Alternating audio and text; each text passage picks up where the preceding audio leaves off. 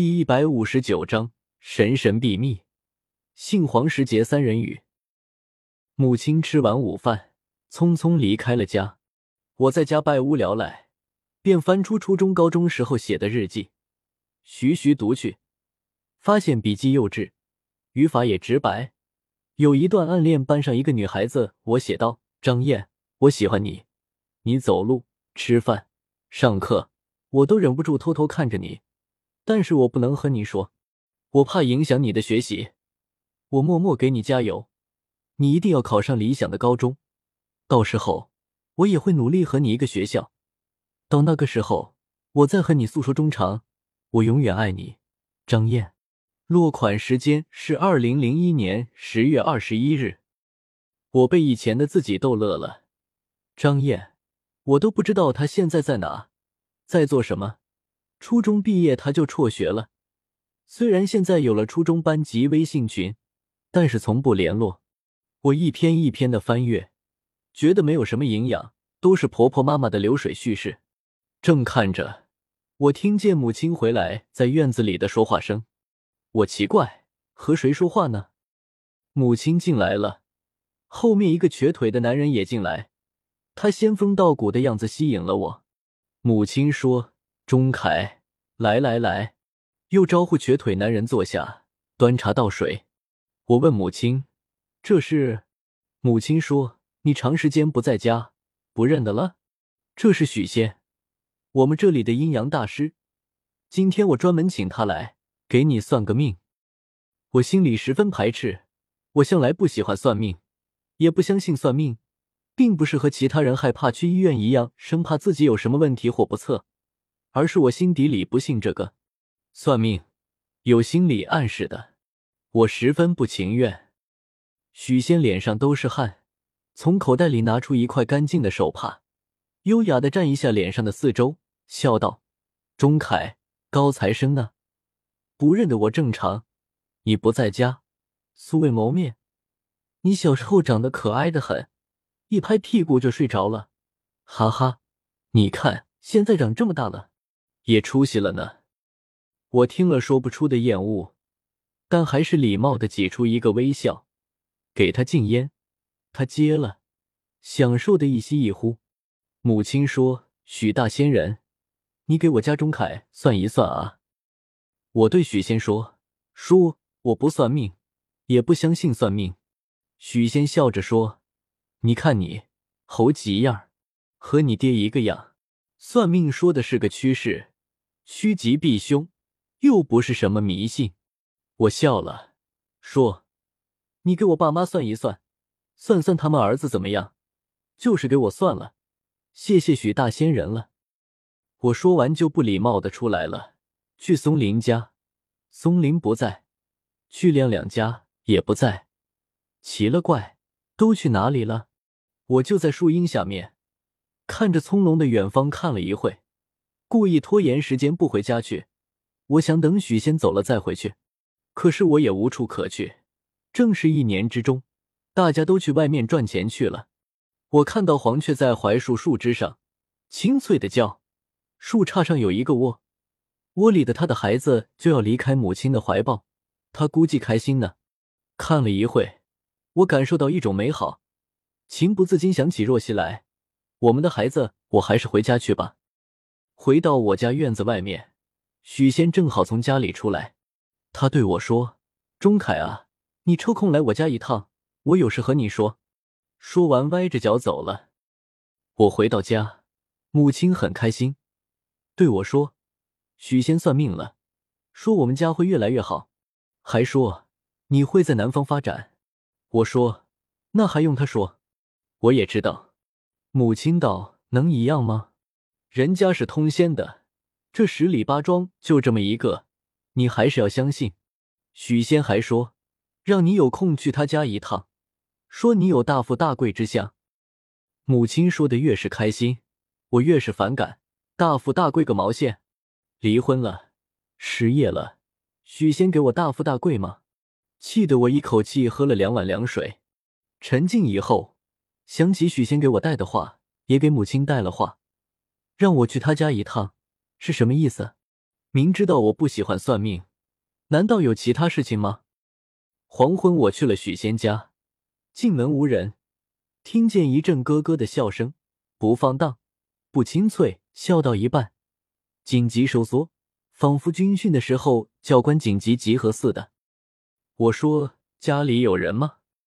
许仙就出来了，换了一件白色圆领 T 恤，看到是我，赶紧喊上茶。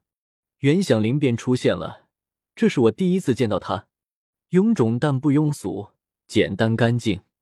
见到我堆笑倒茶，绿茶玻璃杯，水冲下，茶叶旋转而上，浮萍一般，在水面，然后慢慢下降。我开门见山，许大仙人，找我啥事？许仙笑笑得像夜晚一般，说：“松林盗墓你知道吧？”我故意说。不知道呀，最近他又盗墓了。许仙说：“你不要和我装，有一说一，可以不？他们估计还要出事。”我心一下子沸腾起来，但被我按住了，冷静道：“什么意思？”许仙说：“我去你家后，我就知道你这次为什么回来了。”许仙继续说：“你离婚了是不是？”我立刻想骂我妈，我不信许仙能算出来我离婚。肯定我妈告诉他的。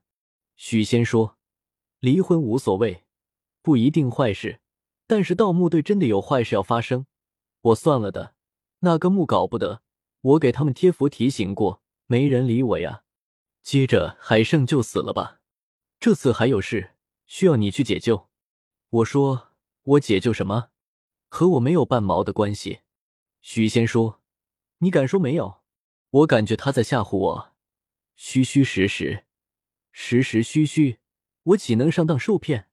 便岔开话题说：“你给我算一命吧，不和你扯了。”许仙笑道：“要给钱。”我说：“多少？”许仙道：“随意。”我从裤子都掏出一堆零钱，抽出一块放在他面前，说：“开始吧。”他看了看那钱，说：“好。”袁响铃这时候出来了，断了一盘黄杏。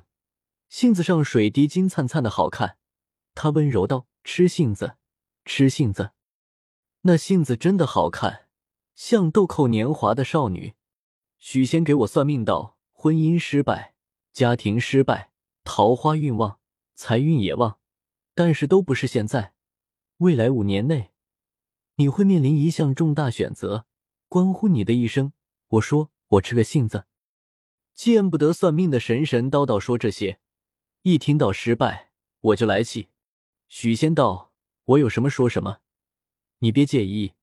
一般人我不说的，这是个绝妙的理由。一般人我不说的，几乎成了大妈们发展传销下线的神秘密码。”我一口吃了一个杏，酸甜爽口，说：“我不听我自己，你说说盗墓队。”许仙说：“我去过盗墓队这次挖掘的现场，偷偷去的。”那地方不对劲，仅凭他们四五个人很难。我说：“那你怎么在海胜的丧礼上不和松林明示？”许仙无辜道：“我没说，我和松林苦口婆心说了半个小时，被他按住，对我说：‘不要再说了。’松林有些走火入魔了。我想，松林并非走火入魔，而是不甘心，唾手可得的，为什么不去拿呢？海胜的意外。”并不能说明什么。于是我问许仙说：“那你要我做什么？”许仙说：“很简单呀，去后山阻止他们继续开墓。”我胡扯说：“为什么要我去？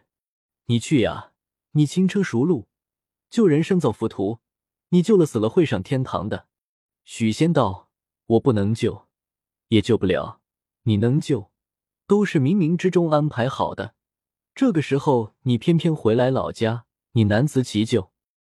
我以前说过，算命这玩意有心理暗示。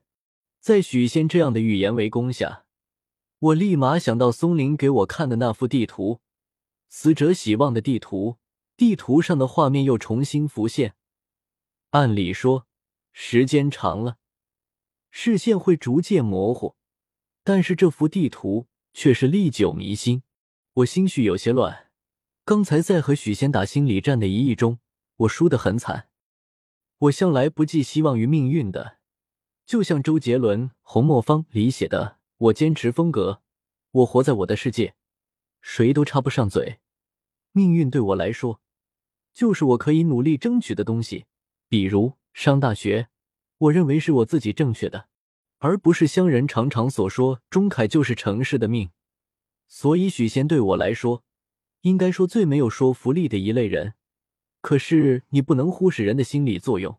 有人说，病情恶化就是心理不好的产物。心大的人可以挥斥方遒，是的吧？至少我这么认为。我用吃第二个杏子的时间，又清理了一下我的心灵。这时候，许仙家里进来了一个人，不是别人，是盗墓队的尹森。他提着两个大白虎，脸上满满的汗。进门看到我。想出去，却被许仙喊住了，让他进来。尹森在我身边坐下，突然很尴尬。我们三个都知道尹森盗墓去了，来取水，却谁都不说，也不问，仿佛尹森提着白狐很正常。那白狐就像他脸上的桑葚，习惯成自然，一点不突兀。这景象假的令人出汗。我掏出了香烟，我把香烟发了。我们抽着，吞云吐雾。袁响铃出来了，尹森的眼睛立刻离开那烟雾缭绕，朝着袁响铃望去，又觉得不好，双手把脸捂住，食指和中指之间故意留了一道缝隙，仿佛疲惫至极在小气。许仙说话了，说他前几天给打发海城，在黄沙龟棺材落地，开始修秋子的时候，一阵密密的鸟从高空掠过。他注意到了，估计其他人都没注意到。尹森烟头烫了手，赶紧放下手，问许仙：“鸟多意味着什么？”许仙说：“死的惨。”袁响铃过来给尹森倒水，弯下腰去，胸口微露。尹森看到了，咽口水道：“嫂子长得真好看。”许仙笑笑。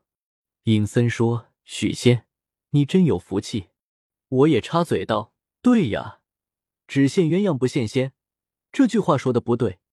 鸳鸯主角和仙成为一体的时候，是又羡鸳鸯又羡仙。许仙哈哈大笑。我注意到尹森的心猿意马，眼神飘移，像赛车甩弯道一样。许仙笑完了，我们又陷入沉默，都不先提盗墓的事情。尹森说他要去打水，有事呢，就不陪我们聊天了。说完，跟着袁响铃进了厨房，那样子就像两个人去了柴房行那苟且之事。我对许仙说：“你刚才说盗墓队遇到了事，还有事要发生，我去劝吗？”许仙说：“对。”我说：“我要不要和尹森明说，和他一起去后山？”许仙呵呵道：“那看你了，我反正已经仁至义尽，和我没有关系了。”我听到许仙这么说。很想揍他一顿，但是看他芝麻杆一样的身材，感觉被袁响铃吸血了不少，大约大去之期不远矣，便积了口德，没有说什么，心里也是蹭蹭的着急，干脆一会和尹森说了，我跟着他去找松林吧。我心不在焉的喝了几口茶，等着尹森出来，坐等又等，不见人影。